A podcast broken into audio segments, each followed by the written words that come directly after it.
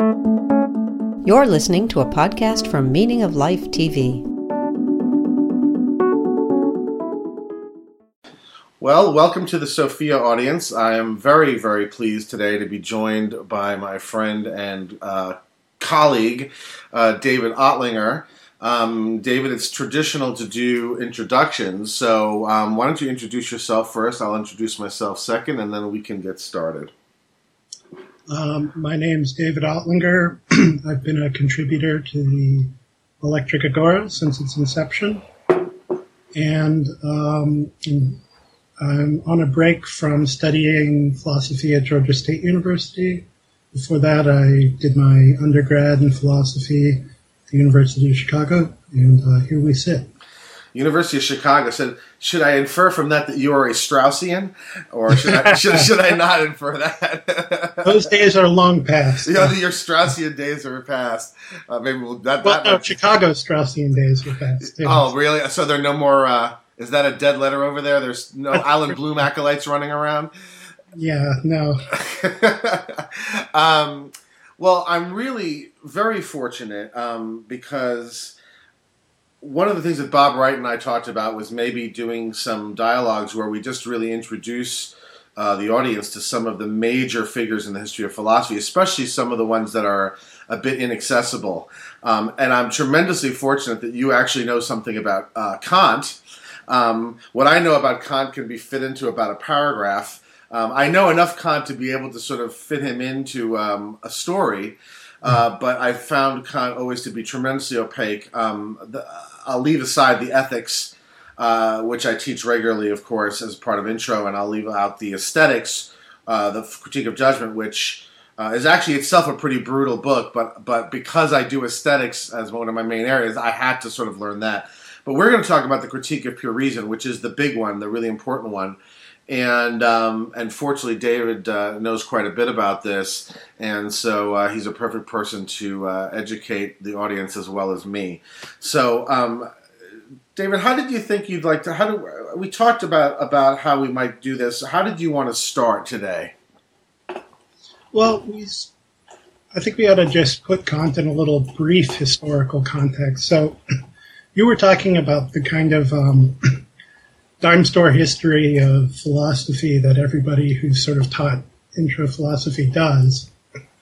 And where Kant generally fits into that is the beginning of early modern history. We had some people called um, empiricists who thought that knowledge started with the senses um, and tried to establish their philosophical project based on introspection and empirical knowledge. And then there are people called rationalists um, who tried to have some kind of um, intellectual insight into the way the world is, the metaphysical structure of the world that was more or less a priori in the way we have sort of mathematical knowledge, we can have metaphysical knowledge in the world. and of course, the two trifectas, the empiricists are uh, Hume, Locke, in Berkeley, and then um, uh, or Barclay, excuse me, and um, the rationalists are Leibniz, uh, Spinoza, and Descartes. And then Kant comes along, and somehow he wants to try to put them together. Uh, Why? What's he reacting to? Is it skepticism? Is he is he is he trying to solve the skeptical problems? he says that we go back and forth um, between skepticism and dogmatism. And somebody asserts some metaphysical knowledge, but they don't have a strong basis for asserting it. So it becomes dogmatic. So then they naturally give way again to the skeptic. And then the skeptic will want to say there's nothing solid, you know, and then somebody will deny that again. We'll go back and forth. and Kant thinks the only way to solve this is to try to um, try to bring the insights of the two traditions together. Um, it just this just occurred to me. Um, one might say that Hume already offered a solution to this problem, um, and and that's generally viewed as sort of the, the, what we call the naturalistic dimension of Hume's philosophy. So Hume gets to these sort of very radically skeptical uh, conclusions and makes a kind of a decision that, or comes to the sort of further conclusion that um, this is the point at which philosophical investigation has to end, and we all we can really do, we can't really rationalize our beliefs and, and, and our, our, knowledge anymore. At this point, we can only describe what we do from a sort of a naturalistic scientific perspective. Did Kant reject that solution, or do you think he wasn't even aware of that solution? Um, that he read Hume as a traditional skeptic? Oh, that's a good question. I'm not. Mm, I'm not even sure how distinct they are because mm, that's interesting. He would sort of. I Kant's occasionally he deeply reverent of Hume, but he occasionally expresses impatience with him, mm. and I think he would would definitely say that there's, um, you know, that would not count as a solution. If that's even being proposed as a solution, that would not count. Right. Once someone, he has very strong instincts. Some things just seem really right to him, and something about the metaphysical project seems really right to him. Right, right. He's very loath to give that up. Okay, so this is where he stands in Enlightenment philosophy. This is who he's reacting to, what he's reacting to. Um, do you want to talk maybe a little bit about what are the wor- what are the works that are relevant to this particular project? Because we know he also worked in ethics and he worked in, in aesthetics and other areas. But what are the works that are relevant to this? What we're talking about now, to his inter intervention into the empiricist rationalist uh, uh, dialectic. Well, particularly, um, there's a guy who wrote. Well, actually, this will be good just to say in case people want to learn more about this.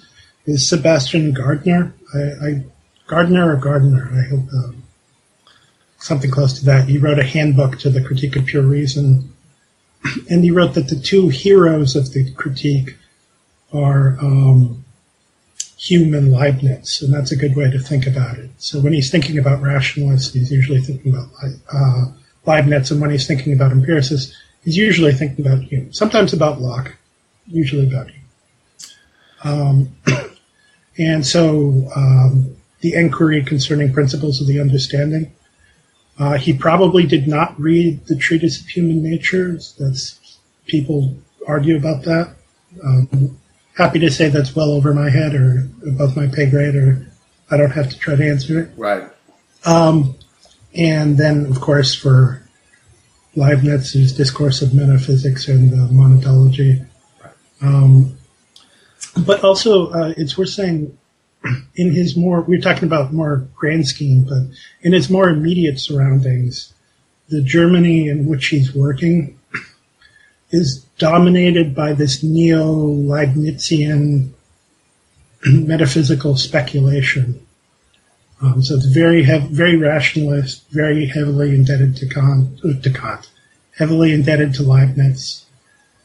so he's actually sticking his neck out. Right, right.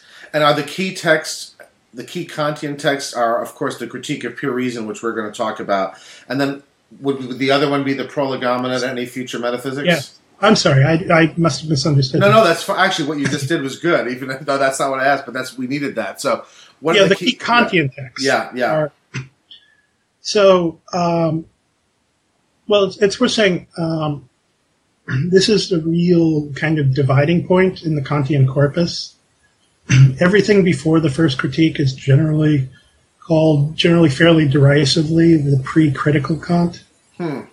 Um, it's pretty widely agreed that most references you see writings about it is just kind of tracing the evolution of his thought. Most, I don't think any, almost anyone sees anything really exciting philosophically in the pre-critical works. But 1781, uh, the Critique of Pure Reason appears, and um, uh, it's not an instant success. It's greeted with a certain amount of um, confusion. Some people said, "What is this?" Some people said, "Well, we know all this already." This is just Leibniz again. And there's a particular review, the Garve-Feder review, um, which it was a negative review that was then badly edited to seem more negative, um, which made Kant furious. And he immediately wrote, wrote I don't have it here, it's a little tiny book. This is this is the critique of pure reason. Right, not a tiny book. Not a tiny book. um, and then he wrote a, you know, it has, it's one of those little Hackett editions that you can, you know, close. You can your fingers touch if you put your hands on either side of it. Um, and it, it's called it's called the Prolegomena. Prolegomena to Prolegomena meaning something like prologue. Um, prolegomena to any future metaphysics that may arise as a science. And basically, it's a little compendium of um, of the original Critique of Pure Reason. I came out 1783, and it's written in a much pissier mood. Um, he's very angry about the reviews, and he's really trying to put this across. Um, so, sort of like, here, let me put it sim- much simply simpler for you poor people who fail to understand the first no, time. yeah, like, yeah, it's sort of like what you hear occasionally, like I guess we don't read long books anymore. Let me cut it down for you.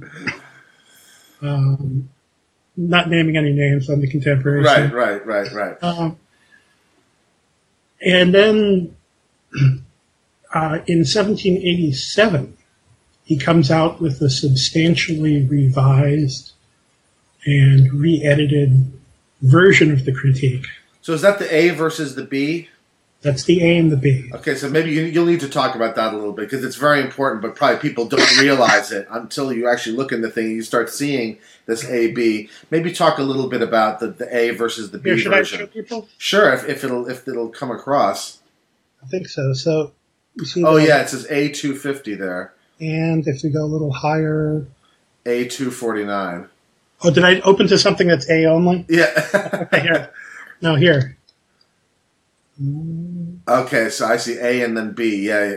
Right. Okay, so, so explain that to people. Right. So it went into a second edition, and um, he published. Uh, uh, com- he published the book again in 1787 with uh, a new preface, a substantially new introduction, um, which it's not. We're going to talk about the Copernican revolution. Yes, that's which is which is the B preface. Gotcha.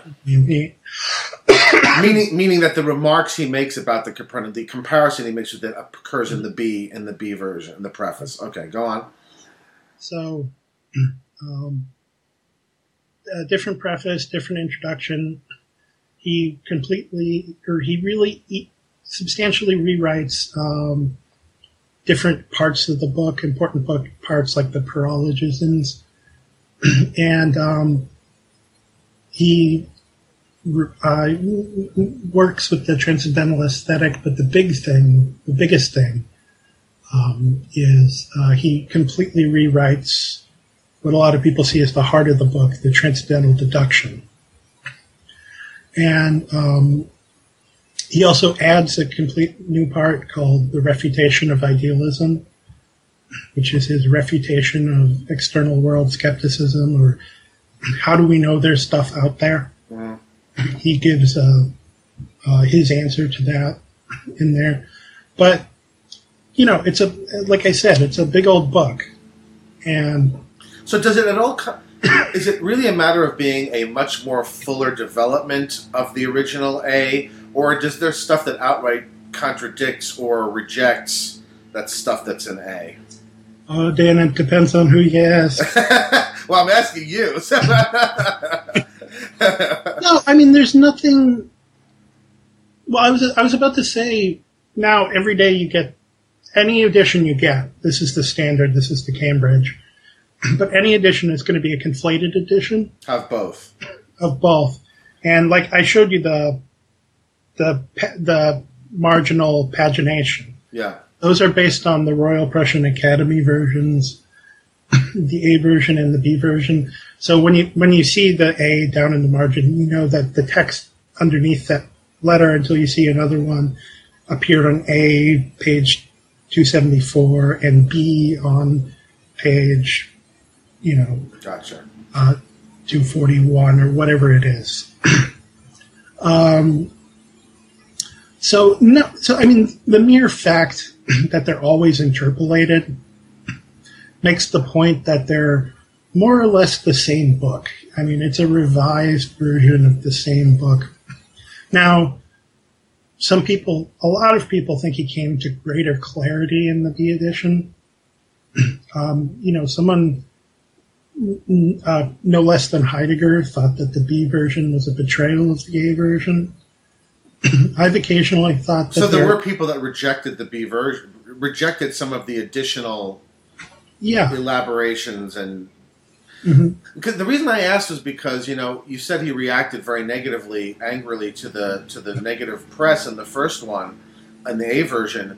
He wrote the Prolegomena and then he did this B version. I'm wondering if, despite his being angry, at some level he realized there was something wrong with the A version that needed needed work, or do you think that that's not the case? Well, I don't know if he realized it because of the reviews. There's a famous footnote to a work that I don't, I don't know very well, um, and very few people do, called The Foundations of Natural Science, um, where um, he was kind of delivering his um, philosophy of science, basically which was sort of set up in the critique of pure reason.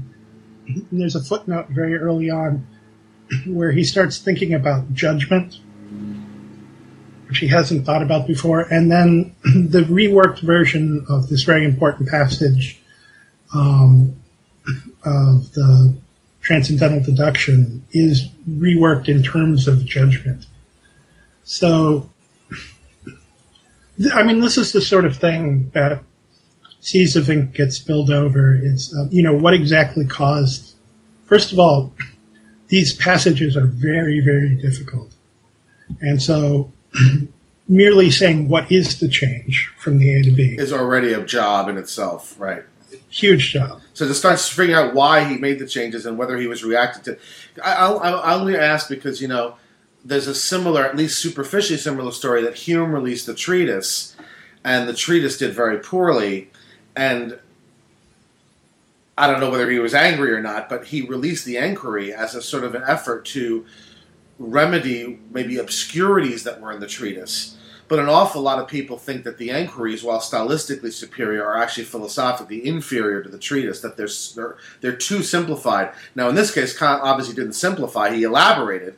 Um, but I was just wondering whether he did so. He did it because he realized that, in some sense, the critics were right. There was a problem with the, with the A version, either that things weren't explained well enough, or that they were explained obscurely. Uh, that's the only reason I asked. It's not. It's not. I mean, Yeah, you mentioned this. You mentioned this before. It's interesting because Hume famously said that the master passion of his life was a desire for literary fame, and obviously, he was 26 when the, the treatise, if I remember correctly. Yeah, which is shocking in itself, right? Makes me feel Yeah, very right. inadequate, right? and um, um, but maybe being so young, he thought he could somehow get literary fame writing a book like the treatise, but realized you don't. right? But then he wrote the really elegantly written, much shorter enquiries. Kant never wanted literary fame. Um, he never wrote any. In fact, you've read the third critique, so you know he gets even more turgid. yes. He, and um, no, there's no sense of a loss of rigor between the A and B. He's not dumbing it down for anybody. Gotcha. There may, there's sometimes people feel that way about the Prolegomena, which is not friendly, but it is supposed to be. More digestible. It's shorter. More digestible. Yeah, yeah, yeah. Okay, so let's maybe move on now. We, we, I think we have a good enough framework and background that people won't feel like the critique is just being dropped on them from the sky. So let's now get into the first first critique, aka the critique of pure reason. Um, um, and you wanted to start with this analogy with the Copernican revolution, which I agree is really important. If we get it right, people will really have an intuitive sense of what the whole thing is about. So why don't you talk about that a little bit? Yeah, it's a natural starting point. I think there's um, he's talking about Copernicus, and um, you and I were talking about it. Copernicus was wasn't exactly new stuff, but he was closer to it, and much closer to it than we are today. Right. So there was still, you know, people talk about Descartes wrote the Meditations right after people were really getting used to the idea that the the uh, the Earth goes around the sun, and there's a sense of shock, and if we can get that wrong, how can we get anything right? Right, And- right, right, of course. and there's, I think there's still a lingering sense like that in Kant. Um, and he says, you know, and he's he has um, the usual science envy of philosophers in those period. He wants his um, he wants his philosophy to be scientific. He's very um, bashful about the fact that philosophy has not produced the kind of unanimity and reliability of some of the sciences. yeah. Although he may have been a little naive about the sciences, we want to talk about that. But he he looked at this revolution and he said, "What we need is a revolution to finally stop fiddling around and going round and around to the same points and having the same arguments over and over again in different forms.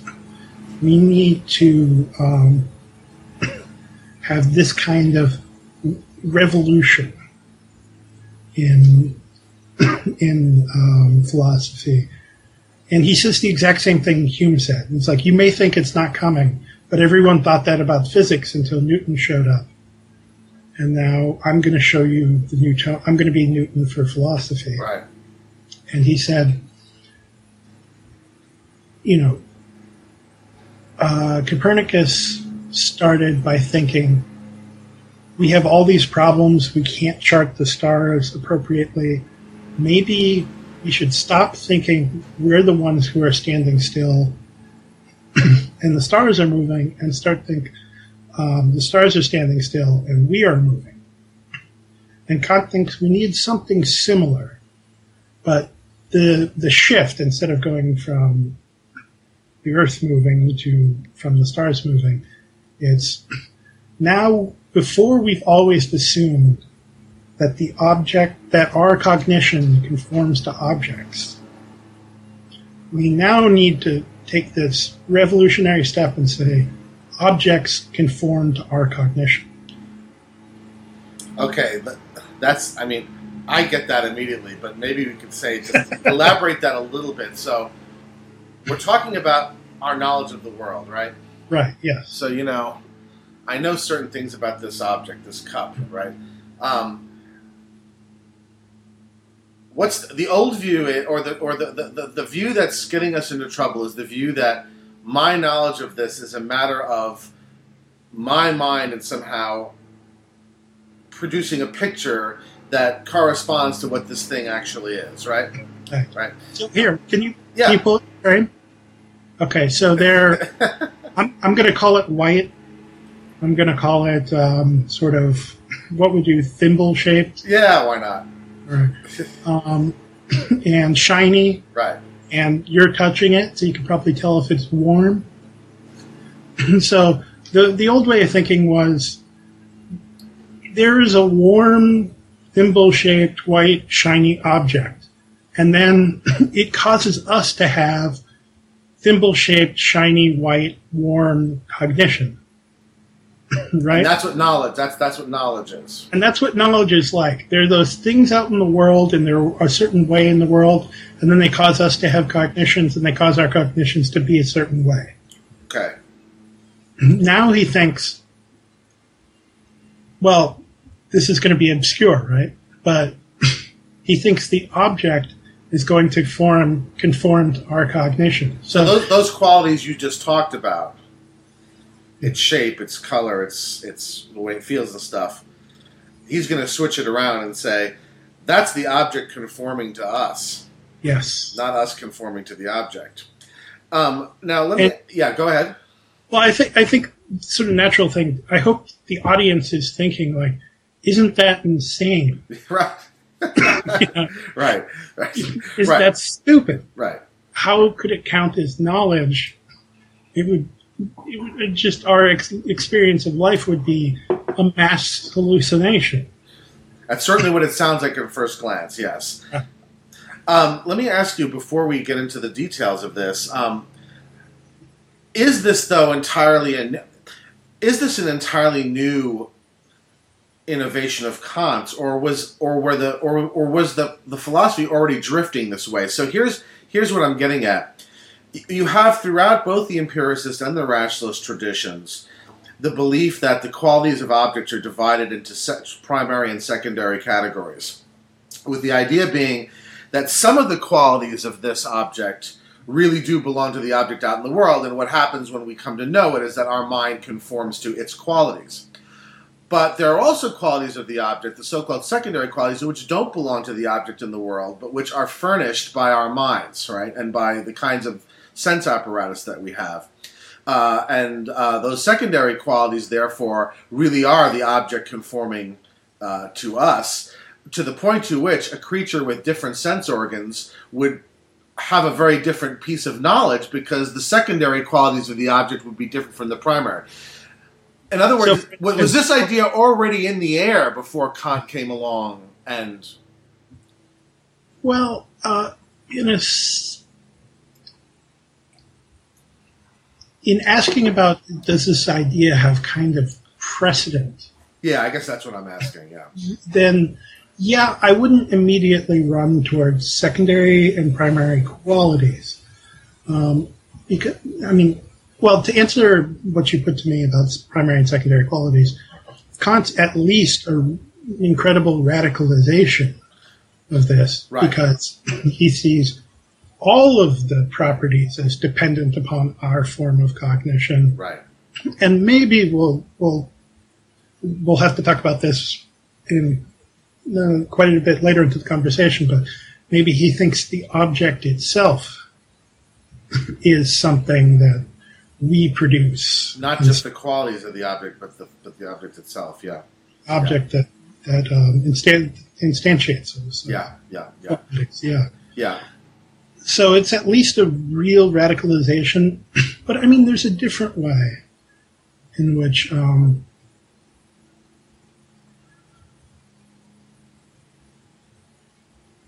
I'm, I'm trying to think if maybe this is too much inside ball, but where Kant or different thinkers before Kant, like Hume, thought that we didn't actually see objects, we saw um, impressions of objects, basically s- sense data, like Right. Mental pictures. Yeah, mental pictures, yeah, right? yeah.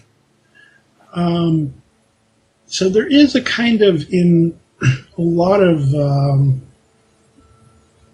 a lot of modern philosophy, a kind of subjectivizing of experience. Which Kant, which Kant does not do. Right.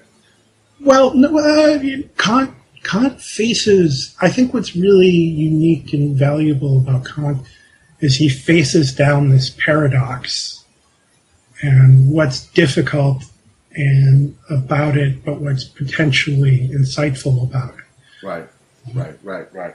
Yeah, no, and I really was only making the comparison just purely on the ground, uh, on, uh, with respect to the idea, the radical notion of the object conforming to us rather than us conforming to the object. Certainly, Kant is a radicalizes the the the way in which the amount of conforming that in that reverse. But you know, part of the reason why the Lockes and the Descartes think that what we perceive as a mental object is a, is a, is a mental picture is precisely because this has both primary and secondary qualities, right? Mm-hmm. We know intellectually that it really only has primary qualities, but the thing we're perceiving has both. And so it's not a crazy then thing to say, well, what we're seeing is not the thing in itself. What we're seeing is a mental representation of the thing in itself, which has both the properties that the thing actually has and the ones that we contribute. And in a sense, almost like you know, I, when I teach this stuff in my classes, that the world of our experience is almost like uh, uh, is like it's like it's like an image projected on a screen, right? It's like seeing it's like it's like the relationship between the what you see in the screen in a movie theater uh, and and the projector that's projecting the image, right? Um, um, that and, and, so that's that's the reason why I brought it up. I only brought it up on this very bare minimal point about reversing this idea of knowledge. That knowledge is not a matter of us conforming to the, the thing known, but the thing known in a sense conforming to us. Mm-hmm. And it does seem to me, at least, that, that that distinction between primary and secondary qualities, which does then lead Enlightenment philosophers to think of objects as, in a sense, mental objects, um, um, or there is a double object, there's the mental object and then the thing in the world. Um, um, is a reaction to that effort to sort of switch around from the uh, us conforming to the object to the object conforming to us. That's the only reason I raise it. I mean, I realize, of course, that Kant is much more radical, and he wants to say all the properties, not just the secondary ones, are, um, to a sense, a matter of the object conforming to us. But I just wondered whether he really, whether the Copernican revolution had already started because people were already thinking about this at least partially in the way that he that he was thinking about it. Maybe um, I'm just trying to think. Um, I think I, well, I think the best I can do uh, to offer is I think he talks about. I was about to say he doesn't talk much about or uh, talk much about secondary and primary qualities, but I believe he does in um, the transcendental aesthetic. And actually, I think he rejects the idea. I, I, would think he would have to reject the idea yeah, uh, because he's going to reject that whole very crude, subjective, objective right. distinction that it rests upon. Right? There's things that are in here, and then there's things that are out there. He's right. going to problematize all of that to the point to which you really can't say it anymore. Right? right. Yeah. Yeah. Um, yeah, so I guess all I can offer you beyond that is just kind of point in the direction of transcendental aesthetic, which is, I think, the only place where he really talks about primary and secondary qualities. So we've got this idea of the Copernican revolution and what Kant is going to do, at least in, in the abstract. And so why don't you start getting into that, the, the details of it? I don't know if you want to do um, the synthetic a priori stuff first or whether you want to talk about receptivity and activity first, but whatever, however you want to get into it why don't you start and I'll try to keep up. right. right. um, well, yeah, we think we should go to the synthetic a priori. So, sure. Um, if you need my cup again, just tell me to hold it up and I'll. it's good. Um, good example. It's got a lot of properties. Right. um, the the synthetic a priori is supposed to flesh out this idea of the Copernican revolution. We said that we're going to give something to the objects. Well, I don't think we even said that. The, we said that the objects will conform to us and to our cognition. Right. And Kant thinks we're going to give a certain content to it, or actually, we're going to give a kind of form to it. And so, what is it that we're going to give? Well, we're going to give the synthetic a priori. So, we need to um, break that down. so, there's a little Punnett square going on here of a priori and a posteriori, um, synthetic and analytic. A priori and a posteriori are pretty easy, even though they sound more menacing. a priori is basically prior prior to experience, um, without any knowledge of experience. So think of mathematical or logical knowledge. If you want to know if the law of excluded middle P or not P is true, or if you want to know if 2 plus 2 equals 4, or um, I was going to use a geometric example, but that wouldn't make happy, so I won't. but you know, you don't go out and check to see if those things are true. Um, you, they're true a priori, prior to any experience. You might need to explain that a little bit because someone might say, "Well, wait a minute. That's exactly how I learned that two two equals four. I counted beans, right? Somebody put beans in front of me and said, "Here's two beans. Here's another two beans. You count them all, you get four." And why does that not make it empirical? Right. Yeah. Why does it, why is it nonetheless a priori? Look, um, you, you, when you were a kid, you had two beans. and then had two beans, and then had four beans, and you did that several times, and then um, you learn you got you got to where you said, "Oh, two plus two equals four. I get it now." Right. It works for everything, not just beans. It works for you know. Yes, right. Uh, which, okay, I'm not going to say that. No, but now, what if somebody told you that they had two beans and then one bean, and they put them together and they had four beans? Well, I'd say lay them out. Let's do the counting, right? well, you might say lay it out if you just want to laugh at them, but presumably you know beforehand that they're either confused or they're just wrong, right? You might say, don't know what they're saying. But you're saying it's not because I perform an induction on the basis of my past examples. It's because the past examples unveiled or revealed a kind of rule. Right. So maybe this is we just we want to distinguish between the way you come to learn something and what it is that confirms or disconfirms something. Exactly. Yeah, that's where I was going. Yeah, yeah. So, you, you, this this proves that it's not like um, swans are white, where you see another white swan and you see another. You're sure swans are white, but maybe when you get out to Australia, like somebody says, "I saw some black swans," you can't go that's impossible. I've seen all these white swans. swans have to be white. Right, right. Because you could have done that a lot more times than the beans to see if 2 plus 2 equals 4. That's right, yeah, yeah. Whereas 2 plus 2 equals 4, no, you now know that, that it's not just that that isn't, it's that that can't be. And that shows that you're understanding this based on a kind of rule. and you now know that um, no, maybe through a glass darkly, or you'd have trouble articulating it, but two plus one equals four is contradictory. Um, one plus two equals four is contradictory. Gotcha. Yeah.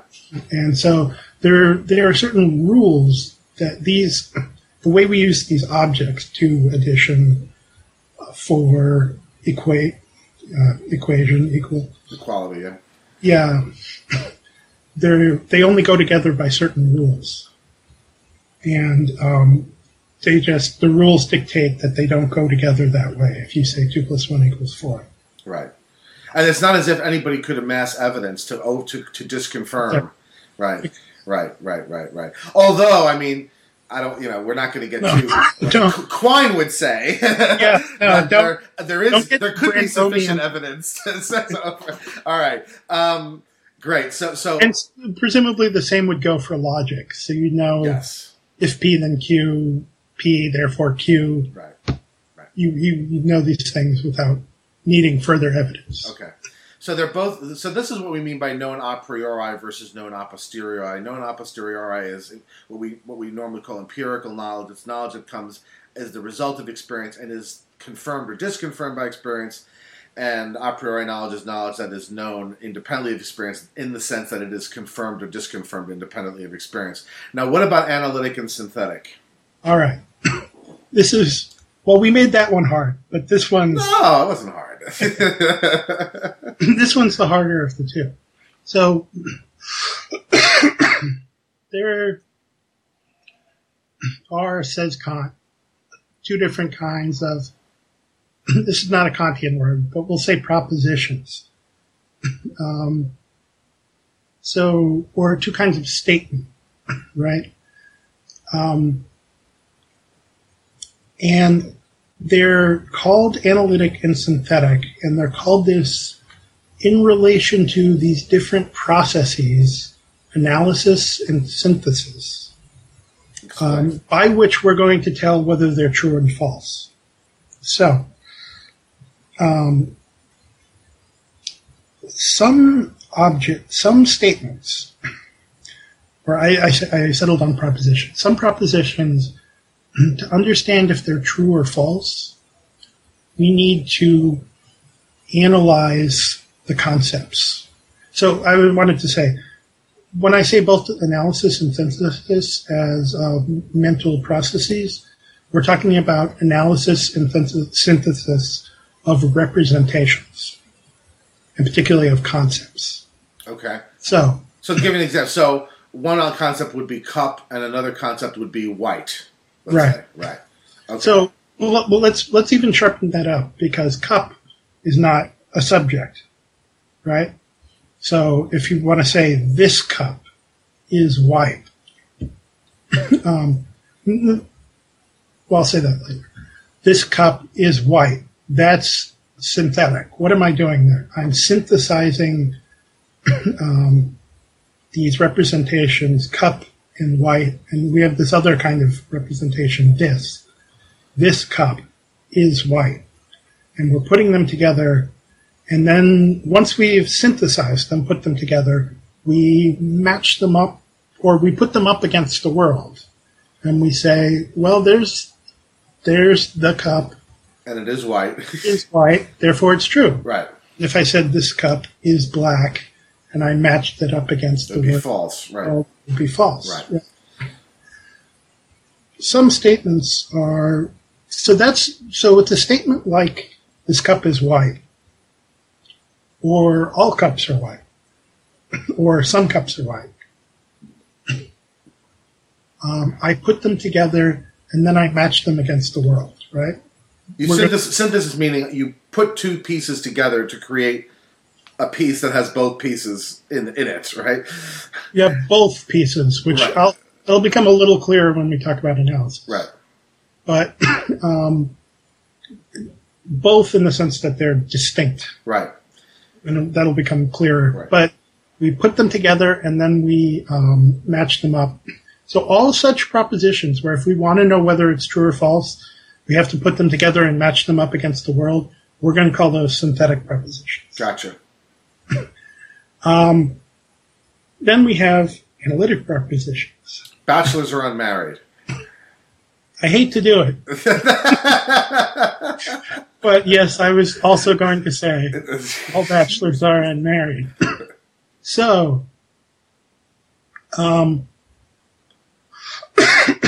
we, this is back to the beans and the adding, right? if I say all bachelors are unmarried, you know, tell me if all bachelors are unmarried. You don't go like, ah, here we go. I gotta If go I out and call start interviewing. I gotta start interviewing people, right? Yes. all, all the bachelors see if they're unmarried. no, um, you don't have to. You don't have to do that. But why don't you? What? What?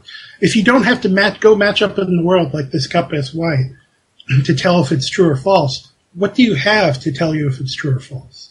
Because it seems like we know all bachelors are unmarried is Just true. the, the meaning of the word bachelor, you realize includes the word in the, the word unmarried. Right. Right. I mean, being that this is the 21st century, where we've naturally fallen into a linguistic idiom. right. Which you want to which you want to resist because it misunderstands Kant. Well, we don't have to resist it, but Kant, it would be foreign to Kant. Um, Kant would say these aren't words; these are um, concepts. So what we'd have is the the concept of bachelor, and the concept of bachelor we analyze, right? And analyze in its proper sense of breaking down into its component parts. Right, right, right, right. So, bachelors, all bachelors are unmarried. What is a bachelor? Bachelor is an unmarried male. Um,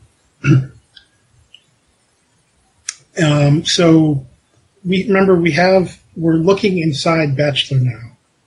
Um, we have all bachelors are unmarried, and then we looked inside and we said bachelors are unmarried males. So it's like the thing that we joined together. Um, It's already a part of this part of the right, already it's already in the subject. right, right, right. Right. I think he actually uses the expression containment, right? Contained, yes. Right, where, where- where, the predicate is already contained within the subject, you have an analytic statement, right? Because in order to find it's true, all you have to do is take apart, analyze Right. the first concept in the statement, and then you'll find that it c- contains the second concept in the statement. Or it contains the contradiction, as in all bachelors are married. Right, the, right, uh, It's right, right, right, right, right, right, right, right. That's to be analytically false, right, right. Right. It's necessarily. It's always the thing that's going to contradict it is already inside. Yeah, So back earlier to my promissory note is I when I said synthesis, um, we're putting it together, and Dan said two different things, both. yeah, two different things, two um, distinct representations, right? A representation that's not contained in the other. Right. Those are synthetic.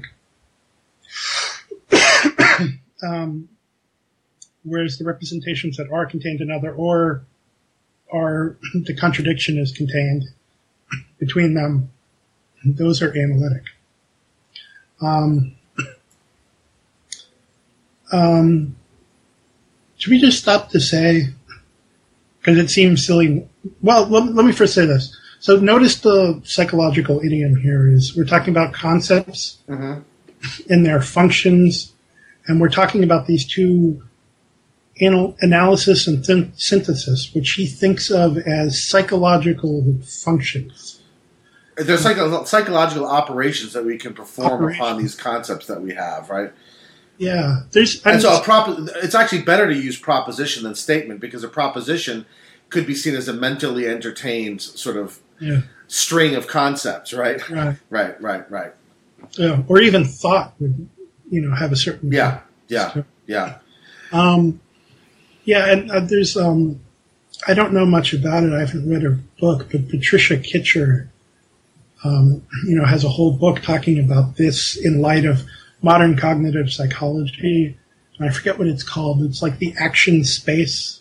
Well, if you can find it later, we can. You know, we always put a whole bunch of links on on these Oh, yeah, dialogues. So, what one thing I'll do is I'll email you, pro, you know, privately after we're done, and I'll say, hey, send me whatever links you can ha- you can think of for the stuff. And so, if you can hunt some of these things down, you can link to it either, uh, you know, on Amazon or or, or Goodreads or something if there's a summary.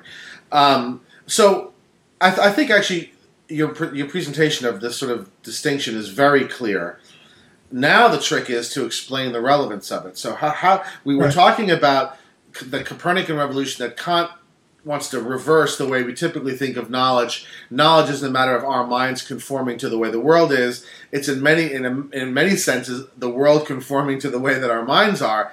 Then you introduce this notion that we can both synthesize concepts and just put them together to create certain kinds of um, uh, propositions that are made true or false by virtue of how the world is. And we can also perform a kind of analysis where we take apart concepts and realize that the thing that the proposition states is merely ascribing something that is already contained within within uh, the initial concept, like bachelors are unmarried, or like squares or rectangles, or any sort of sentence like this. Um, how does how do these now fit together to get us to the next part? Right. So Right. Well, I need the other part too. Which Okay. is the a priori. I'm and sorry. Yes. Yeah. Right. So the a priori was the stuff that we know is true by following the rules, by Right. prior to any experience, and a posteriori is the empirical stuff, the stuff we know only after we only know whether it's true or false after we've had the experience. it's posterior to experience. Right. So put these together into a Punnett square, synthetic, analytic, a priori, a posteriori. So we're going to combine, make all the possible combinations. Um, so the um, analytic, a priori, analytic just kind of is a priori. So, Right. That's the only way you know these things because you don't look to the world. You look to the actual internal content of the concept. Right. So synthetic are, um, excuse me, analytic a priori, good. We understand that. Right. Analytic a posteriori doesn't really make any sense. No. We can exercise for the reader, try to think of one. Doesn't really make sense. um, synthetic a posteriori, Right. easy, right? Right. That's- Swans are white. Yeah, right. Squirrels are furry. Right. right. Yeah, and also like the the cup and the direct Right. experiential knowledge, where um, it's in some ways the easiest it's because it's you match the representation up to the reality, sort of right in the here and now. Right. so that's all good. Then we got one square left. Synthetic and a priori. so go back to what we mean by synthetic. So this is maybe another dimension of the synthetic analytic distinction I didn't quite hit on. Is but the synthetic if you say all bachelors are unmarried, you're you're not saying anything more about bachelors than when you just said all bachelors. If you know what a bachelor is, you already know this, and so you're not learning. Right. There's nothing new being conveyed by this. So Kant generally thinks they don't have. Well, he thinks they have a kind of content, but they don't have any content about the world. he actually thinks this is quite. This this will uh, interest you, I think, uh, because it's very important to the philosophy of language that came later. Is for Kant because of this, because the concepts themselves are what make them analytic statements true or false. Analytic statements are about concepts. They're not about the world. Because Kant thinks whatever makes them true or false, that has to be what they're about. And so the uh, the synthetic a posteriori is about the world. Um, you know, if you say Right. that cup is white, it's nothing. It's not about the concept Right, cup right, right. It's about that cup and it's being white and that thing being a cup. Yeah, it's important to say that because actually the Kantian that, that way of looking at the analytic is a bit counterintuitive, right? Because when I say bachelors are unmarried, it certainly sounds to me like I'm talking about the marital status of my friend down the street. Right. Um, um, um, it also just seems like a meaningful sentence in English. right, right. It's Um, not like I said blah blah blah blah blah. Right, right, right, right. Um, um, and interestingly, actually, that what you just said now, that when you say an analytically false statement, bachelors are married, it's not gibberish. It's not like you said blah blah blah blah blah. Right? Uh, it does convey some sort of content, even though it's necessarily false. Right? If we weren't, if it were gibberish, we wouldn't be able to say that's false. Let alone that is necessarily false. That's right. That's That right. is a certain rich content there. Right. So, what about the synthetic a priori? the synthetic a priori, he thinks, all right, now keep all of, we got to get all of this in a line. He thinks there's some kind of statements, some propositions that are, um, have content about the world. They're synthetic. They're not just trailing out of concepts. They have content about the world, but they're a priori. They're known a priori. Yeah, they're prior to experience. Right. So, so in, in terms of what we've been talking about in the bigger picture, Mhm. this dimension of his, his philosophy is the most rationalistic, right? Because it represents the idea that he thinks we can have knowledge about the world that's not ultimately confirmed or disconfirmed by observation, by empirical evidence. In that sense, he's with the rationalists, right? Because the empiricists reject the synthetic a priori. They think there's no such thing, right? that's a good place to, I think, take a st- step forward into the next part because that is that's absolutely right. Where that's we talked about, he's he wants to get something from the empiricist, something from the rationalist. he's saying that we can assert these things prior to um, prior to uh, experience, but he says that I'm not sure if that last sentence made sense. Sorry. He wants to say that we can make these statements prior to experience, but he also says, I don't want to be dogmatic. I don't want to just assert these things. I want to have a basis for asserting them. Right. Right. Um, An account, a justification for, for right, right, right. Uh, as opposed to saying they're intuitive or they're foundational or they're basic Right. or whatever, he wants to actually give an account. Um, um, um, one thing, just to, to- before we move on, just to clarify, the example he gives of a synthetic a priori statement is seven plus five equals twelve. Okay, right? Um, and and and it, if this is going to take you too far off, if you just don't want to deal with this, just say so, and we'll uh, we'll drop it. But it's interesting to note that that statement of arithmetic is supposed to be synthetic a priori.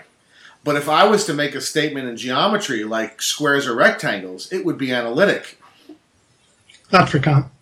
So the concept of a rectangle is not contained within the concept of a square? Of course it is. Actually, geometry, he's got more of a leg to stand on. Both Isn't a square defined as a kind of rectangle? but those definitions for Kant, and I, I will punt, but just briefly.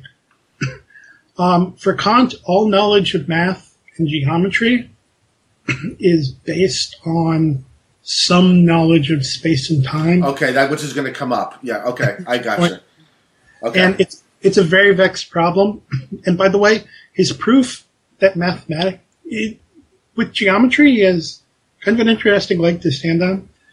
but um, with mathematics, his proof that um, mathematics uh, is synthetic a priori and not analytic and a priori is exactly the bean account that we rejected earlier. okay. But Kant's wrong. We're right, right, right, right. Kant's wrong about it. no. Okay, Uh, so so go on then. Forget about my detour. Go on. Um, we got the synthetic a priori. Now, where does this play into all right. So the I like project? we have the synthetic a priori. It's a range of statements we want to make about the world. they're meaningful, they're contentful, but we don't want to just assert them dogmatically. So, what basis do we have to assert them? By the way, everything we've just done is pretty much through the introduction. Right, which is shocking. Right? That's an hour discussion. We're not even out of the introduction. No, but that's um, what I, what I, well, I know that's depressing, but but I also wanted to say that's appropriate because now with that question, how do we found them? We're going to start critiquing pure reason. Gotcha. So, how what what possible basis could we have for that? And with that, Kant says, let's examine reason itself and look for answers. So, you you might think, well, why pick that? Why would that be a helpful direction? In the B critique, remember he said, well, I, did, I don't think I used this one. He, we were talking about the Copernican revolution. He said, let's follow this as a hypothesis and see if it gets us farther than people have gotten in the past. So for the moment, we're just following this as a hypothesis. So critiquing pure reason. So we talked about this content that we give to the world, this synthetic a priori content.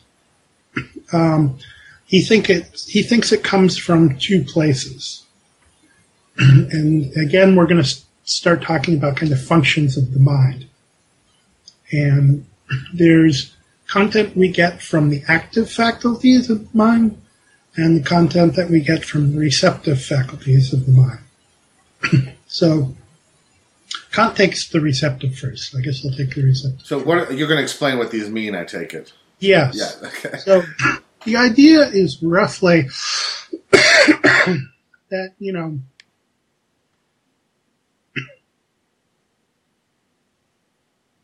there's a very old idea in philosophy that goes back to at least Aristotle, which is our experiences are sort of partly what we get from the world and partly us acting on what we get from the world. And there are all kinds of different versions of this story with their own problems and complications. But um, this is one of those a lot of ink spilled theories, but Kant seems to have something like this in mind, where we just get some things in and then we act on them by the active faculties of the mind. So just inversion, you know, in trying to make it intuitive, like just having your eyes open. There's um, uh, Moritz Schlick, the great mid-century empiricists, said, if you want to have just the pure receptive content in the, of the mind, just go up, look at the sky, and don't think. and his idea was you'll you'll just have a you won't have the concept blue, but you'll have an experience of blueness. yeah, I don't know. I don't know if I think that works, but okay.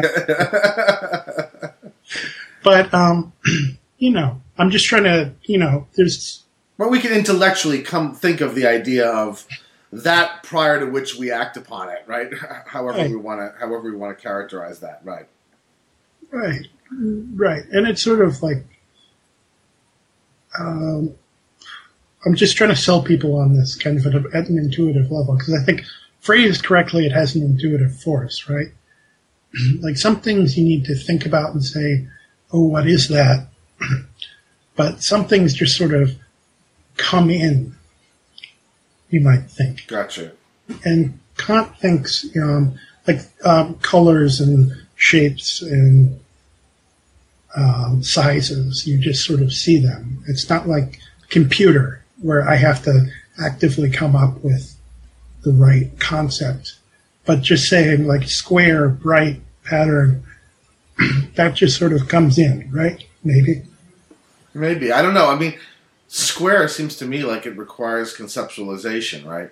Um, um, I, I, it, it would seem to me if you really wanted to, without begging all sorts of questions, speak of unconceptualized experience, you could only speak of it in terms of a purely indexical, right? So a this-ish experience. That's really all you could say because the minute you start saying red or the minute you start, you're now you're now engaged in rule governed behavior now, right? I mean, is this, a, is this a Russellian thought? Well, it's a Wittgensteinian thought, right? I mean, any, any substantial concept is going to have is going to be rule governed, right? There's correct and incorrect ways to use red, right? And so that can't be a, a, a preconceptual uh, experience, right? It's just a this-ish experience, and this one's a thatish experience, right? But once Yeah, I start attaching words to them, it seems We're to me. Yeah, well, we're putting the cart before the horse, I think, um, Yeah. which is my fault. But um, okay, well, here's one way that I think would think about it. Um, it can't be that our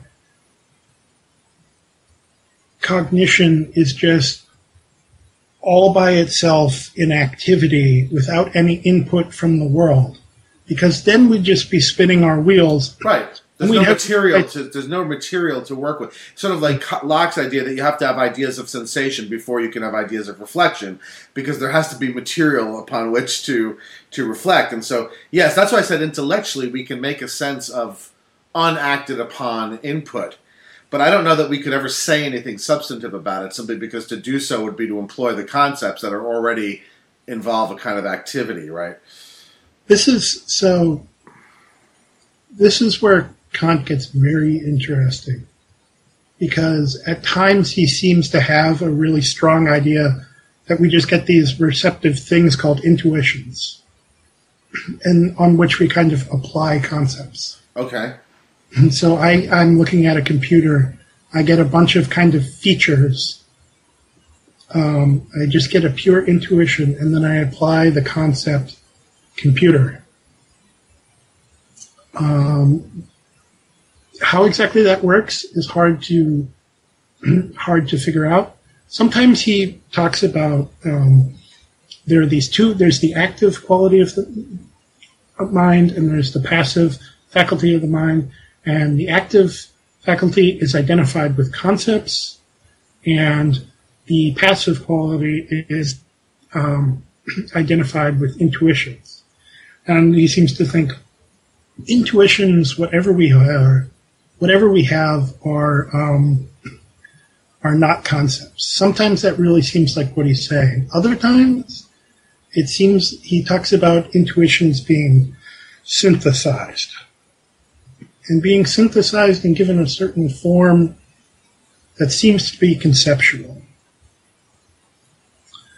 So, this is one of those areas where this was a big, um, big inspiration for Wilfrid Sellars and the critique of the given, Right. which right. he Kant was struggling with. And this was a big area where Kant influenced Hegel.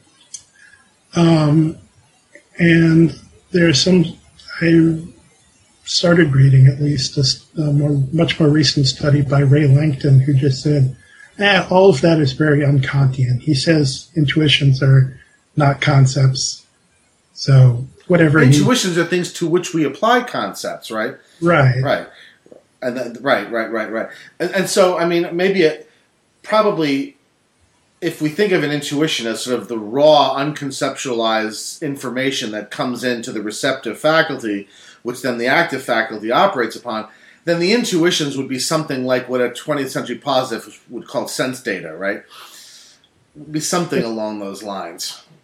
But all right, I'll just I'll just note there's a there's a and this is one of those really I, what I've always found make re- reading Kant very worthwhile is these kinds of textual inability uh, instabilities.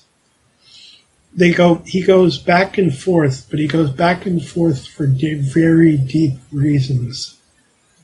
And watching him go back and forth and the reason he goes back and forth is um, very informing but um, this i kind of i'm sorry i got us into a bog but i was talking about the synthetic a priori and i said that the um, the active faculties add some content and the receptive faculties add some content. So hopefully we um, convinced you that there is a difference between the active and the passive faculties. Um, and then made then maybe started to unconvince you. But Kant is at least officially convinced. I think it's clearly it's understandable enough. I mean, they are both providing content to what's going to get synthesized. Right.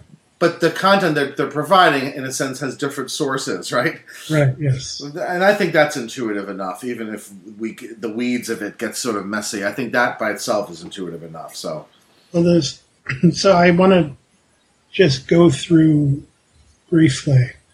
Um, he thinks the form of the receptive faculties are space and time. So we receive impressions from the world, or excuse me, we receive intuitions from the world. Um, when we receive them, we receive them spatiotemporally. We and this is where and this is another place where it gets tricky because it's supposed to be purely passive, but we organize them they we receive them in a way such that they're already organized, right, um, in space time. It's receptive. I wouldn't say it's. Pa- I would say that it's. A, it would be wrong to characterize that as entirely passive. It's certainly receptive, though, right?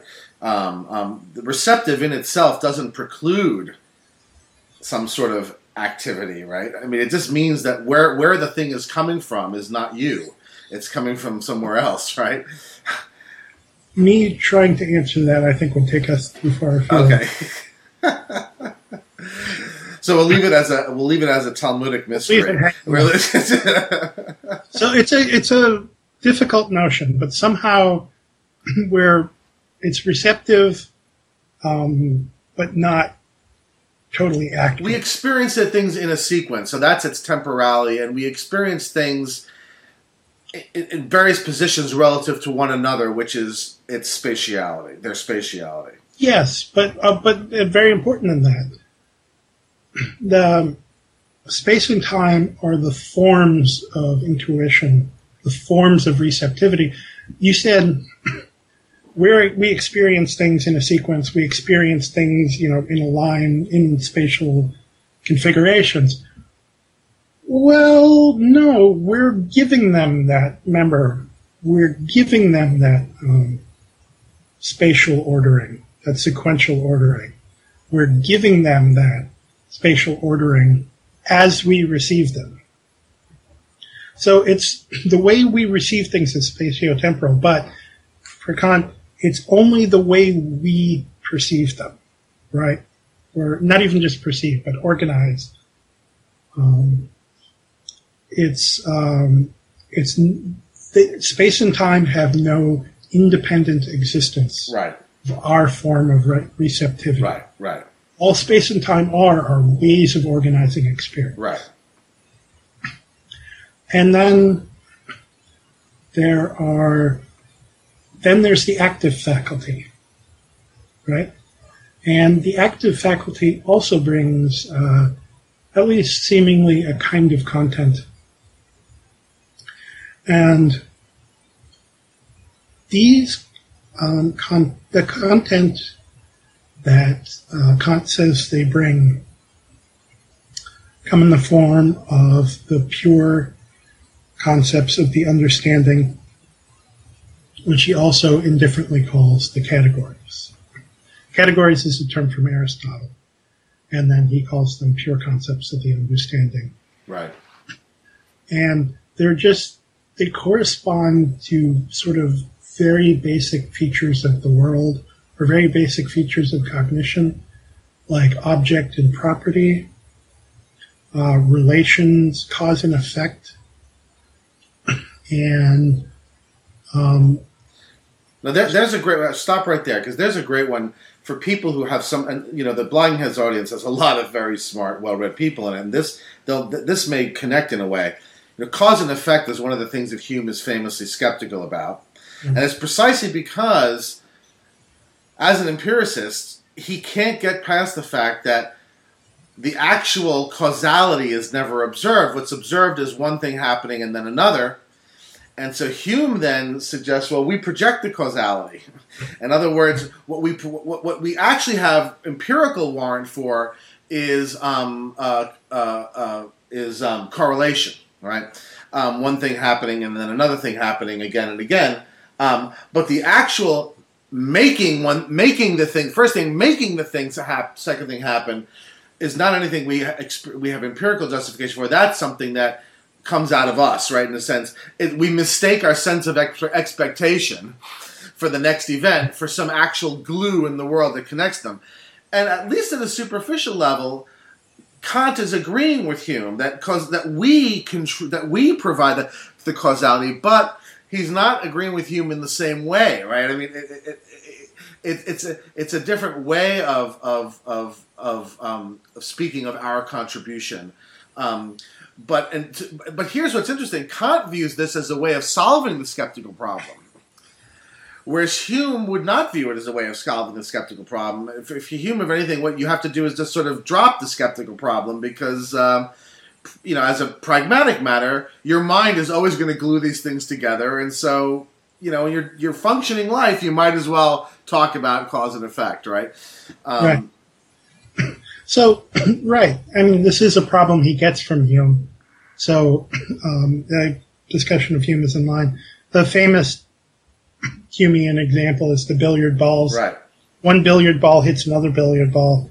You have this kind of, he thinks about it as discrete events, kind of this one hits and then this one goes forward. Right? Do it again, this one hits, this one goes forward. Do it again, this one hits, this one goes forward. So what do we see? We see hits, we see goes forward.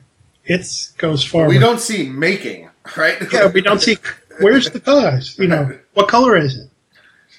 we we just see these two events, right? And um, and Hume says, well, seeing them as caused is the constant conjunction in the mind, right? Eventually, it's just the idea of a billiard ball hitting this one and the idea of that one going forward is they're just going to be joined in your mind. When you think right. of this one, you're going to That's think right. of that one. And we mistakenly project that joining in the mind into the world and think that there's some objective thing out there, which is the causality, but that's really just the, the mind's tendency to connect together these constantly conjoined events. Notice this does a better job at getting to the subjective objective distinction than we than we were, I think, before. Yeah. This is more what I had in mind. Yeah. because of course Hume said Hume has to say in some sense there are causes and effects, right? Because otherwise you don't get anything like that. Or otherwise you, you fly wildly in the face of common sense. Right. But he, he has this very deflationary view where to say one event causes another is to say they're just constantly conjoined in the mind, which is a statement about the mind. Right. Not about the, the, the actual events of the billion balls striking and the one going forward. Yeah. so you could already that you could that could already be alarmingly subjectivized, right? we wanted to talk about cause and effect. We wanted to talk about billiard balls, not concepts and conjunctions in the mind. Right, right, right. Whereas Kant says, well, it is something in the mind, but it's something that the mind adds to the world as we experience it. Right? so to say to use the categories of cause and effect is to organize experience in a causal way, which is to say, um, objects in the world have cause and effect. They have relations of cause and effect. It's not just a conjunction. That event really caused that event. That event was an effect of that event. But they only are in that relation because we organize our experience that way. Right. Right. But the problem is is that when you when we say this this way, it still sounds a hell of a lot like Hume. It just sounds like they're giving a different account of the psychological mechanism that results in, in this. But I think that the difference is, is bigger than it seems because Hume's account still presumes a kind of a crude inner outer view of me and the world. In other words, in other words, um, um, when, I, when when I say, well, this is me bringing something to the world, the world is over there, right? And Right. my mind is over here. Yeah, go ahead. Where Kant was Just going to reject that. Hume is on the other side of the Copernican revolution. Right. right? He thinks the world's out there, and if I'm going to have any knowledge, I've got to conform to it. Right. Whereas Kant thinks, well, there is a world out there, but it conforms to the way we make it. That's right. That's right. Henry Allison has a, a handy way of talking about that. Um, Hume is a transcendental realist. Kant is a transcendental idealist. Um, which we're now, this is good. That's great. Yeah, actually. we got into we're, we're now into the discussion of transcendental idealism. So we had this we we we made this promise that we're going to talk about um, the world conforming to our cognition, Right. and we were going to take where we are. I said that people deserve some answer as to why that's not crazy, right? And here we are. We're starting to think about that, right? So we're talking about billiard balls. And we'd say, yeah, the first the first billiard ball coming um, at that speed and that place and striking the second billiard ball causes that billiard ball to go forward. Yep, that happened. That's real. That's as real as it gets. It's it's out there. It's Right. it's a relation of the billiard ball. It's not just something in our mind that we impose on them. he uses Kant uses this example of um, he, he says that our our experience is empirically real but transcendentally ideal. And he said like um, You gotta explain. You gotta explain what that. he, he imagines they didn't have hoses then, but if you put your thumb in a hose and look at it, and you see a rainbow in it, um, it looks like there's something there that's a rainbow, um, but it's not really there. I mean, there's a light refraction there, but there's not a colored thing there, as it might as you might think seeing it for the first time. And he said that's an illusion. That's not what we're talking about when we're talking about transcendental ideality.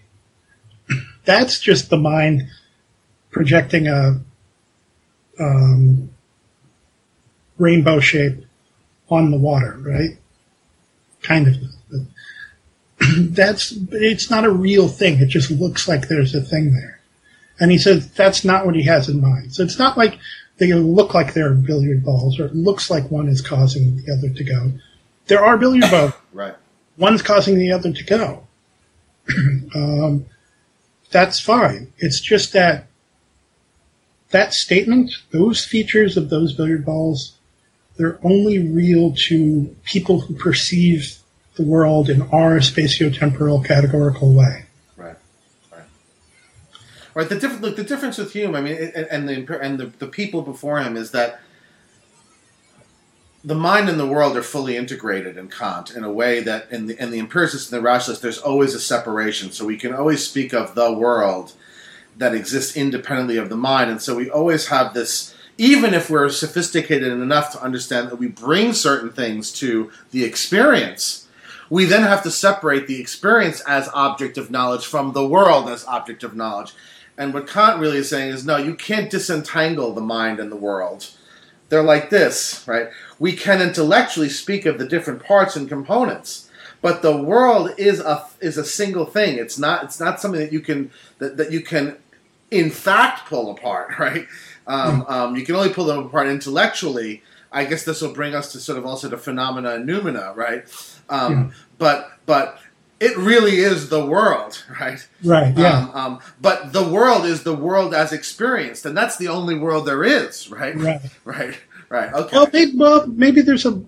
Okay, that's a good place to. there's pick. only the world as experienced. Now that doesn't mean there's only the world as experienced by us, but there is only the world as experienced, right? When you Except if you God. need it in a substantial way, right? Mm, well, God doesn't experience. Leave it. God out. Let's, Okay. be three hours. Kant, Kant doesn't. But This is Kant Star. Okay, this is Kant Star. Kant for educational purposes. yes. Okay. yes. Right. For finite creatures, there is only the world as experienced. Right. Right. Um, and for whatever reason, Kant thinks all finite creatures would have to experience it through the categories or I or um, concepts of pure reason. The active concepts. Yes, But he thinks the receptive concepts could be different. That's- but not concepts. I'm sorry, the, res- the reflective. The Forms? formal intuitions. Right, Yes. right, right. The, the receptive forms could be different. It could be different. So we could have a rational space alien who has the same categories, thinks in cause and effect, or and I'm uh, there's several things I'm tabling here. So That's, That's- okay. um, there are he thinks in you know relations and cause and effect and object property, um, necessary, possible, ne- uh, actual, possible, necessary, but um, he doesn't perceive things in a spatial or a temporal way. Right. He Does he ever does he ever give an ex- argument or explanation as to why he thinks the active concepts would not vary amongst rational beings or sentient beings, while the receptive forms might? Or is that is that just a brute fact about his philosophy that he doesn't explain? Um, well, he. It's one of those many places where he seems to say he explains something, and it's very hard to catch him explaining it. That's actually it's a relatively new thing in the literature. There are more people, more But commentaries coming People are out. pushing on that now. Yeah, uh, because a lot of people have just said I don't know, or he doesn't really come through with that. But now there's a little pushback on that, and I'm not, I'm not really, I'm not up enough on that to That's fine. much about it. But it's a, one of those many mysterious places. Okay, so we've got the active we've got the active categories and we've got the receptive forms. Each of these provides content that we then synthesize into strings of concepts that in a sense are propositions about the world, Right. right? Um, um, how does phenomena and noumena now fit into this? Right. So, I mean, we were talking about with Hume versus Kant how um, sort of um, how different their views are. And you said, you know, the mind and the world are totally integrated in Kant. You went like this. Yeah. And now, now we have to figure out if it's like this or like this, because they're totally integrated. but what does that mean? I, so the one traditional way of reading, there are two traditional ways of reading this, right? one is called the two aspect, and the other is called the two world version. Okay, so talk through that for a few minutes. Right. I've probably already been falling into talking about it in a two aspect way because that's the way I tend to read Kant, and I think that's the most philosophically exciting content. Um, on the two aspect version, something like this is true. So we can we project these forms the spatiotemporal forms and the categorical forms onto the world.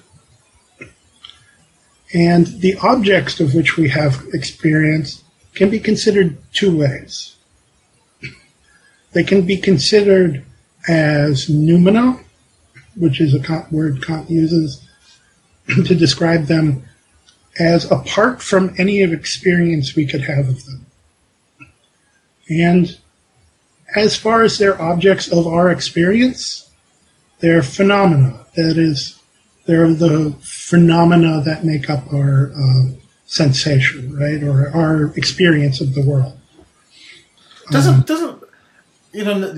Now that you just said that, I'm wondering if that actually his making that distinction is unfortunate for him, and I'll tell you why. Because it seems to me almost to be um, a retreat back into the prior view of the prior to them being integrated. In other words, it's almost like going back to saying, well, there really is a world independently of the mind, right? That we can actually speak of, right, um, and make some sense of. Whereas I thought that, and that, and that would just then reintroduce all the skeptical problems again, because it seems. I'm not me, sure. It, it seems to me like a little bit of a cheat to say, okay, on the one hand, we can separate all these things, but on the other hand, the skeptical problems don't arise because anything we're talking about the world, we mean the phenomena, right? Um, that just, I mean, and I know that Barry Stroud in his book, the the the the, the significance of philosophical skepticism, thinks that Kant is sort of cheating in this way. Um, so I'm wondering if maybe this making this distinction between phenomena and noumena isn't somewhat unfortunate, because it almost invites you to think, well, isn't this just a rehashing of the old way of looking at this with just different names attached to the? Well, okay. Let me. So, okay, I'm talking. So I gave a. I was starting to talk about the the two aspect version, right? Right. Let me let me just finish that now I'll go to the two world version and see if you find that less of a cheat. Okay, go ahead. Yeah, yeah, yeah. Okay, so on the two aspect version, there's one set of objects considered in two aspects, right? So there are objects that we, um,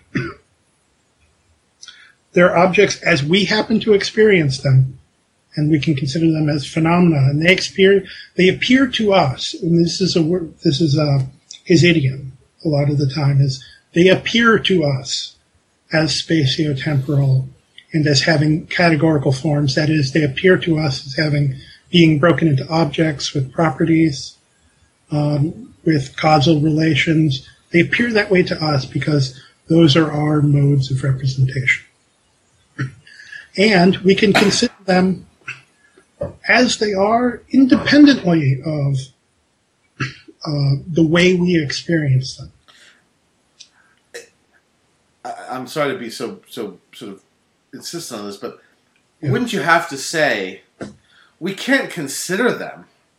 We can intellectually imagine that there must be some condition that they could have independently of our, but the minute we consider, but the yeah. minute we consider them, we're thinking of them already through the cap. Through, we're already thinking. In other words, there can't be any substance to that notion, right? This gets tricky. Um, yes, it does. All right. Well, let me get to the two. Go ahead. I'm sorry. Uh, I'm fucking up. No, no, no. so the two world version is we experience the world in such a way that we experience certain objects that are called phenomena.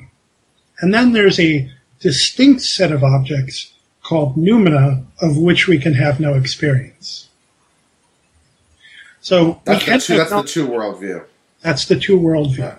We have knowledge, but only of phenomena. We there are noumena but we have no knowledge. But what are the, what's the relationship of the noumena to the phenomena on the two worldview? Is it the noumena caused the, us to have the phenomena? Noumena is the external world that we then have, we perform the mental operations on that then produce the phenomena? Because that just then sounds like Descartes or Locke, right? Uh, right? The primary quality, except there are no primary qualities, there's just generic stuff, right? And the noumena is generic stuff, right? Yeah, something something like that. There are different ways it can go, but something like that. The point is that our objects of experience are not identical to anything um, outside of it. Okay. Anything with independent existence. And so, how is the two aspect view substantively different from this? Um, but it sounds to me on the two aspect view, what you're saying is, look, um, noumena is what we would what the name we have for these for, for the for the world when we imagine it not being perceived from our perspective, right? Um, how is that different from the view that there are things that exist prior to our conceptualization of them, right? Um, those are the noumena, and then depending on the kind of cognitive apparatus you have, they're going to produce different sorts of phenomena, and that's that, that those that those phenomena are the objects of knowledge in the in the tangible sense, in the meaningful sense. Well, crudely crudely put, on the two aspect view or version of the two aspect view, you might think you can get all that there is to get, right? Ah, I see. Yes, yes. Yeah. So, um, That noumena is purely an intellectual conception, something that you can intellectually imagine because you can sort of subtract things right in your mind. But the world is always as experienced in one way or another, right? right, exactly. Right. Right. So I like that. Yeah, yeah. here, you know, here comes the um, rational alien with non-spatiotemporal um, organization, and it sees the world one way, and we see the world the other way. It's not like either one of us is getting it right or wrong. Right. We're just both constructing it as we happen to construct it. We do Right. it spatiotemporal; they do it some other way, which would be Right. probably incomprehensible to us. Right, I, I like that. The, the problem with the two world view is that it implies that there is there at least in principle could be some way of knowing without applying active and receptive categories. And in a sense, the two aspect view is denying that, right? It's saying, look, no, I mean, we can intellectually separate the pieces, It's, but the it's, world is always a thing as experienced one way or another, right? it's at least implying that there is a reality out there that we don't have access to. Right. What it would take to get access to that, Be God. maybe, Yeah. maybe, but um, there actually, I referenced Rae Langton before. I didn't. One thing she does point out that's quite right. He Kant pretty clearly believes that there's something noumenal that's in some sense to be gotten and we don't get it. And he thinks that that's, if not lamentable, at least very regrettable. Hmm. So there's evidence that he holds the two world view. Oh, if there weren't evidence that he held the two world view and evidence that he held, held the two aspect view, the world would be a much less complicated place. But Right. yeah, it, it no, just is. It just is that the two look, and so many things are like this. Um, Yeah. It's just that the two aspect view may be the best version of it. In other words, you know, if you're going to construct, you know, what's the best version of Kant from what we've got, the two aspect view is better than the two world view. That doesn't mean it's the view he held, right? Just Right. like there's two ways of reading the principle of utility. We're not sure which one Mill meant, but whichever one he meant, that doesn't necessarily make it the best version of utilitarianism, right? And so you're saying the two aspect view is the best version, not Yeah. necessarily that it's Kant's version. I well, I I don't have um, totally definitive views on this, or else I'd be I don't know an academic star or something. But um, what you said about you know the utility principle and about the two aspect two worldview, the fact that it's the best view doesn't mean that it's the view that he held Right. a lot of the times you do a lot of violence to these texts if you think, look, there are these two possible interpretations. Which is the view that he held? Sometimes he holds. I mean, I think sometimes what- he yeah. floats into one. Sometimes floats. He may into- not hold it. He may be ambivalent, or he may be vacillating, or he may Sometimes when he thinks about religion, he starts to sound a little two world. too When he starts to talk more about human perception, starts to sound a little more to an aspect. Yeah, I think that's very possible. yeah. Yeah. He's, he's, const- he's always doing his best to hold all the plates in the air. He never likes to let anything fall, or you know. He has uh, trouble committing. he- I Hume, Hume has there's a certain comfortableness with Hume. You know, Hume raises tremendously difficult problems, Yeah. and but he's so comfortable with the idea of being constrained by his own nature yeah. that it doesn't trouble him. If anything, he says you become troubled when you resist, right? Yeah, right. Um, and Kant, Which is, is and, uncomfortable, right? I mean, Kant is not comfortable, right? and I think I find it interesting to note that Hume was, if not a dissolute, at least a bit of a bit of a dandy, going about town. Yeah. Well, he had he had his priorities straight, right? I mean, he he, he wasn't Well, some no, some, no. some creep in a basement, right? I mean, he he, No, no. he had friends and went out and. He was just submitting to his nature, right? Whereas um, Kant was, uh, you know, a great. He's he's this guy, the yeah, great moralizer, yeah, unfriendly, somebody who um, puts a very high premium on independence, autonomy, self mastery. right. Very Protestant. To a degree that, in my view, is delusional, self delusional. Um, um, I also think that there's it's not an accident. I think I think that there's a lot of national character in these um, these philosophies. Uh, this is also, you know, the first period in which philosophy is written in the vernacular rather than in Yes. rather than in the, and and so the national character really starts to come through. It's not a surprise that you've got a Scotsman with an attitude like Hume's, and you've got a a, a, a- half mental German um, with views like Kant. Um, um, But, um, but I, I do think you're talking about, you know, Hume bites all kinds of bullets, you know, but hap- comfortably, they're not. belt of bullets. Yeah, he's not gritting his teeth though, right? Kant won't bite any. But Yeah. I mean, I, Hume lets, bites too many bullets because there does have to be a way, I think, in which um, we're also active. We're not merely receptive, kind of causally constrained. Right. Well, Hume does have an account of the way in which we're active. It just may be it just may be too limited, um, uh, partly because you know his psychology is very primitive.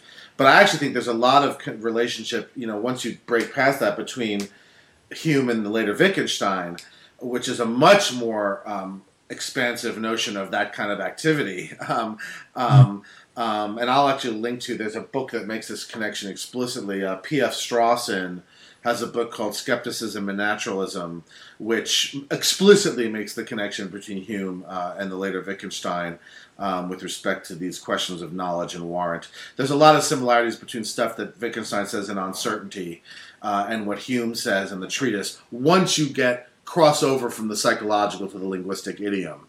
Um, um, actually, a lot of what they're saying is very similar. You know, Hume wants to say that we're constrained in ways by our nature, whereas you know Is saying that we're constrained by the language games that we play. Um, but the constraints function in a simpler, sim- similar way. Um, um, um, you know, with respect to maybe the last thing we should talk about, um, because because I think we really did a very nice, you did a really nice uh, uh, summary of this in a way that's very understandable. How is this supposed to solve the skeptical problems that we started with? So why does this work? Why does this get us out of the hole that at least Descartes was left in with the failure of his project? That Hume might have been left in if you're not satisfied with the with the naturalistic account. How is Kant supposed to have solved this problem given the apparatus that you've been describing for the last hour and a half? I remember, I was remembering as you were saying this, as, as we were talking about skepticism before, um, a teacher of mine, he probably won't mind, but I guess I won't mention his name, but he, um, he got to a certain point in the lecture, we were very deep into the, cre- the critique and talking about his views, and he had his fist up on the board, and he was looking back at us, grinning, and goes, "Is Kant a skeptic?" Oh God! You know, he So certainly. you're not even convinced that he is intending to solve the skeptical problem. Um, it depends on the skeptical problem. Uh, we we didn't External world skepticism. I mean, what he says in the Prolegomena. no, uh, no. In what we were talking about, he does have a refutation of idealism, which is an answer to external world skepticism. I don't think anything we talked about is supposed to be uh, Uh, a, a, refutation of external world. Now, let me ask you, why wouldn't it be? Because look, external world skepticism arises because of the gap between the subjective, the mental picture, and the object of the world. Now, by virtue of, of, of intertwining them and saying that mind is throughout intertwined with world, you eliminate that gap. You eliminate the appearance reality gap, right? Which is which is where you get the skeptical problem from to begin with. But you don't. You you eliminate it only in the cases of veridical experience. I could be explain that. right. You you only eliminate it for experiences where you're getting it right. So I could be in a totally phenomenal world of my own construction and still dreaming a dream like Descartes imagines. Descartes says, you know, I think there's a hand in front of me, something you remember from right. lately. um, I think there's a hand in front of me, but you know, in the past I've been dreaming and I thought there was a hand in front of me, but there was no hand in front of me. Now, I could be dreaming now, therefore I have to doubt that this is a hand in front of me. um, so I don't know that this is a hand in front of me. Now, we could just put in front of, we could just run that same argument again for, I think there's a phenomenal hand in front of me.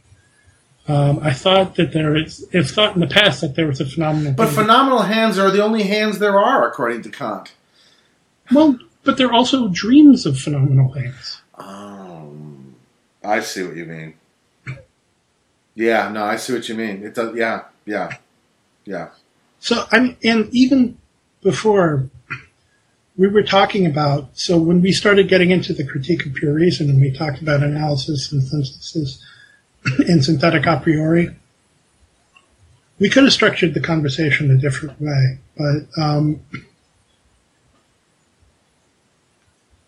Um, it, it seemed to me our whole argument presupposed that we get it right some part of the time.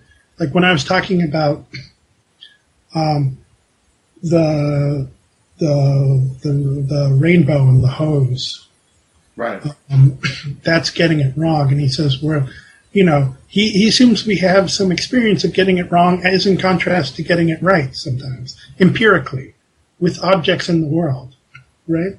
And most of the time he talks about science as an achievement. You know, he just assumes that we have knowledge of the world. Um, uh, so it doesn't, um, it doesn't touch that, but it's not supposed to. So one, I was thinking the other way we could have constructed it is, he said in his famous letter to Herz when he first had the idea for the book, we have um, this is this problem. The problem of the book is the problem of objective validity, meaning objective validity means something like, in modern philosophical terms, truth aptness, which is if we have these categories and we have these spatial temporal forms and we just bring it to the world, how can we say that it's the sort of stuff that we can make statements about the world with? You know, I have this statement this thing in at this time in this space caused that thing or caused that event at this space and time. Um, that's so wrapped up in things that I just bring to it. How can I say it's about something outside myself? How can I say that this causes that when cause and cause and effect are just things that I bring to it? And that's what we were talking about with the Hume discussion, right? Yeah. It does seem like Kant has an answer that uh, Hume doesn't. Where Hume just says, you know what, it's just necessary connection in the mind. Cause and effect, it's really not out in the world. Right. And I think, you know, Hume just says, let me tell, let, this is my hypothesis. See if the story I can tell based on that is more compelling. And I think it is more compelling because it does have cause and effect in space and time actually involved in the world. Right, right. And what you said about Descartes, you know, what how, I think there are epistemological problems that go away when you start thinking this way. Right. Yeah. No, it's it's interesting, and it does. What we've done does address some of the skeptical problems. So it does ex- address Hume's skeptical problem because one of the things that Kant is going to say is um, that Hume, in a sense, cuts things up the wrong way when he says, you know, uh, caus- causality is really in here and not in the world. Right. That's that's assuming a notion of the world Right. that doesn't have our cogn- cognition mixed up with it. And what Kant says, no, there isn't. The world isn't this separate place, right, from your mind. Your mind is sort of an interior room in your over here, and the world's over there. The world is wrapped up. The world has got your has got the mind in it, right? So it does, to the extent to which there are skeptical problems that arise from this crude subject object distinction, world mind distinction that the traditional empiricists and rationalists want to make, it does solve those problems. Yes. But something like the dreaming argument, which doesn't necessarily have to trade upon that uh, subjective objective, although I think maybe in some ways it still does, but that, that would take us take way too long to work through. That maybe it, it doesn't provide a solution to that yet. Um, So um, notice it solves Hume's problem at the expense, you might think, of saying that the world and mind are mixed up in this way, yeah. which is where Barry Stroud thinks, you know, it's not worth it if that's what it's going to Yeah, take. but I actually, you know, I, I kind of do like that in a sense because, um, you know, I then, you know, you, you mentioned Wilfrid Sellars, and maybe we'll do a whole other dialogue on Sellars. Um, but then that that then brings us to what Sellars calls the manifest image, right? Right. Um, um, and then he wants to contrast that with the scientific image, um, and I think that they're interesting that by, by Kant by doing this provides us with a way of thinking about things that maybe uh, leads to more fruitful dichotomies as opposed to world and mind. Let's put it that way. Um, with and leave that as a teaser, maybe, maybe for a future. Well, it's good that we see we got to a place where we can see Kant is doing something fruitful, because I mean, I mean Oh yeah, I mean, people. does anybody not think that? well, no. I mean, so much of no, 20th yeah, century no, no. philosophy is reacting to Kant. I mean, Jesus. I mean, half of Hilary Putnam's work is is reacting to Kant. I mean, Yeah. Nelson Goodman. I mean, all this sort of stuff about conceptual and ontological relativity. I mean, all this stuff. people who are hearing it for the first time. Oh, okay. you know, the problem of synthetic a priori, you know, synthetic a priori, um, transcendental idealism, intuition, concept. yeah. Like, what the hell do I, what does this have to do with me?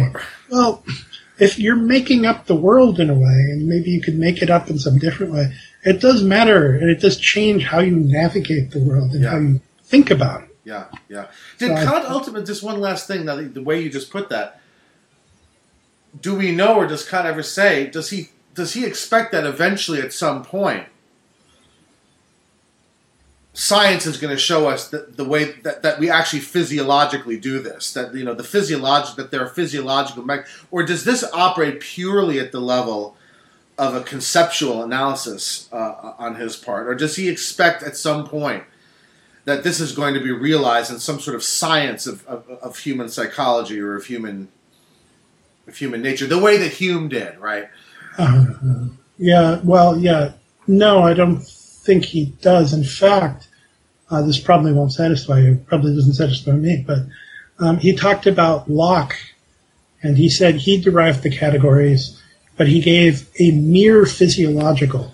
Uh, so he doesn't even think that that's a that that's a useful thing to have, even if you Seemingly not. Seemingly not. Um, and if, if it's a science, it's going to be a science that very much resembles Kant's philosophy. right? Because when you talk about start talking about receptive um, uh, forms and active uh, uh, uh, uh, categories, it's very natural to now think about you know modular pictures of the brain and the b- different parts of the brain performing these different functions, and it's very important for people to understand he doesn't mean that at all, right? This is a purely conceptual landscape he's painting, right? I think he doesn't mean that at all. Is there contention about that? Apparently, yes. Um, whether They're, they're cognitive scientists who are trying to sort of appropriate some of this stuff, and yeah, okay, Okay. If you actually, if you know about it, of any sort, any such things, you, we could link to that. I mean, if you know of any essays or well, well, well hashed over articles that, that where, where people are doing this, I, you know, we could link to it in the uh, link to it in the link section. Um, well, we're at an hour and fifty minutes, which is probably about as far as we could push the poor audience. Uh, uh, as we know, us insiders, we could do this for probably four hours. And if there were drinks involved, it would go even longer, right? um, but uh, for this format, I think we've, we've pushed it to the limit. Um, I want to thank you very much, and um, I hope we'll do this again, either more on Kant or maybe something on Sellars um, or or anything else of this sort. I hope that I can persuade you to come back and join me again. I want to I want to interview. Yeah, go ahead. You want to interview that, me? Yes. Oh God forbid. Nobody wants to hear what I think about anything. All right, David. Thank you so much. All right. Thank you. Take care. Take care. Thanks for listening to Meaning of Life TV. You can help support this content by remembering to like us on Facebook and follow us on Twitter.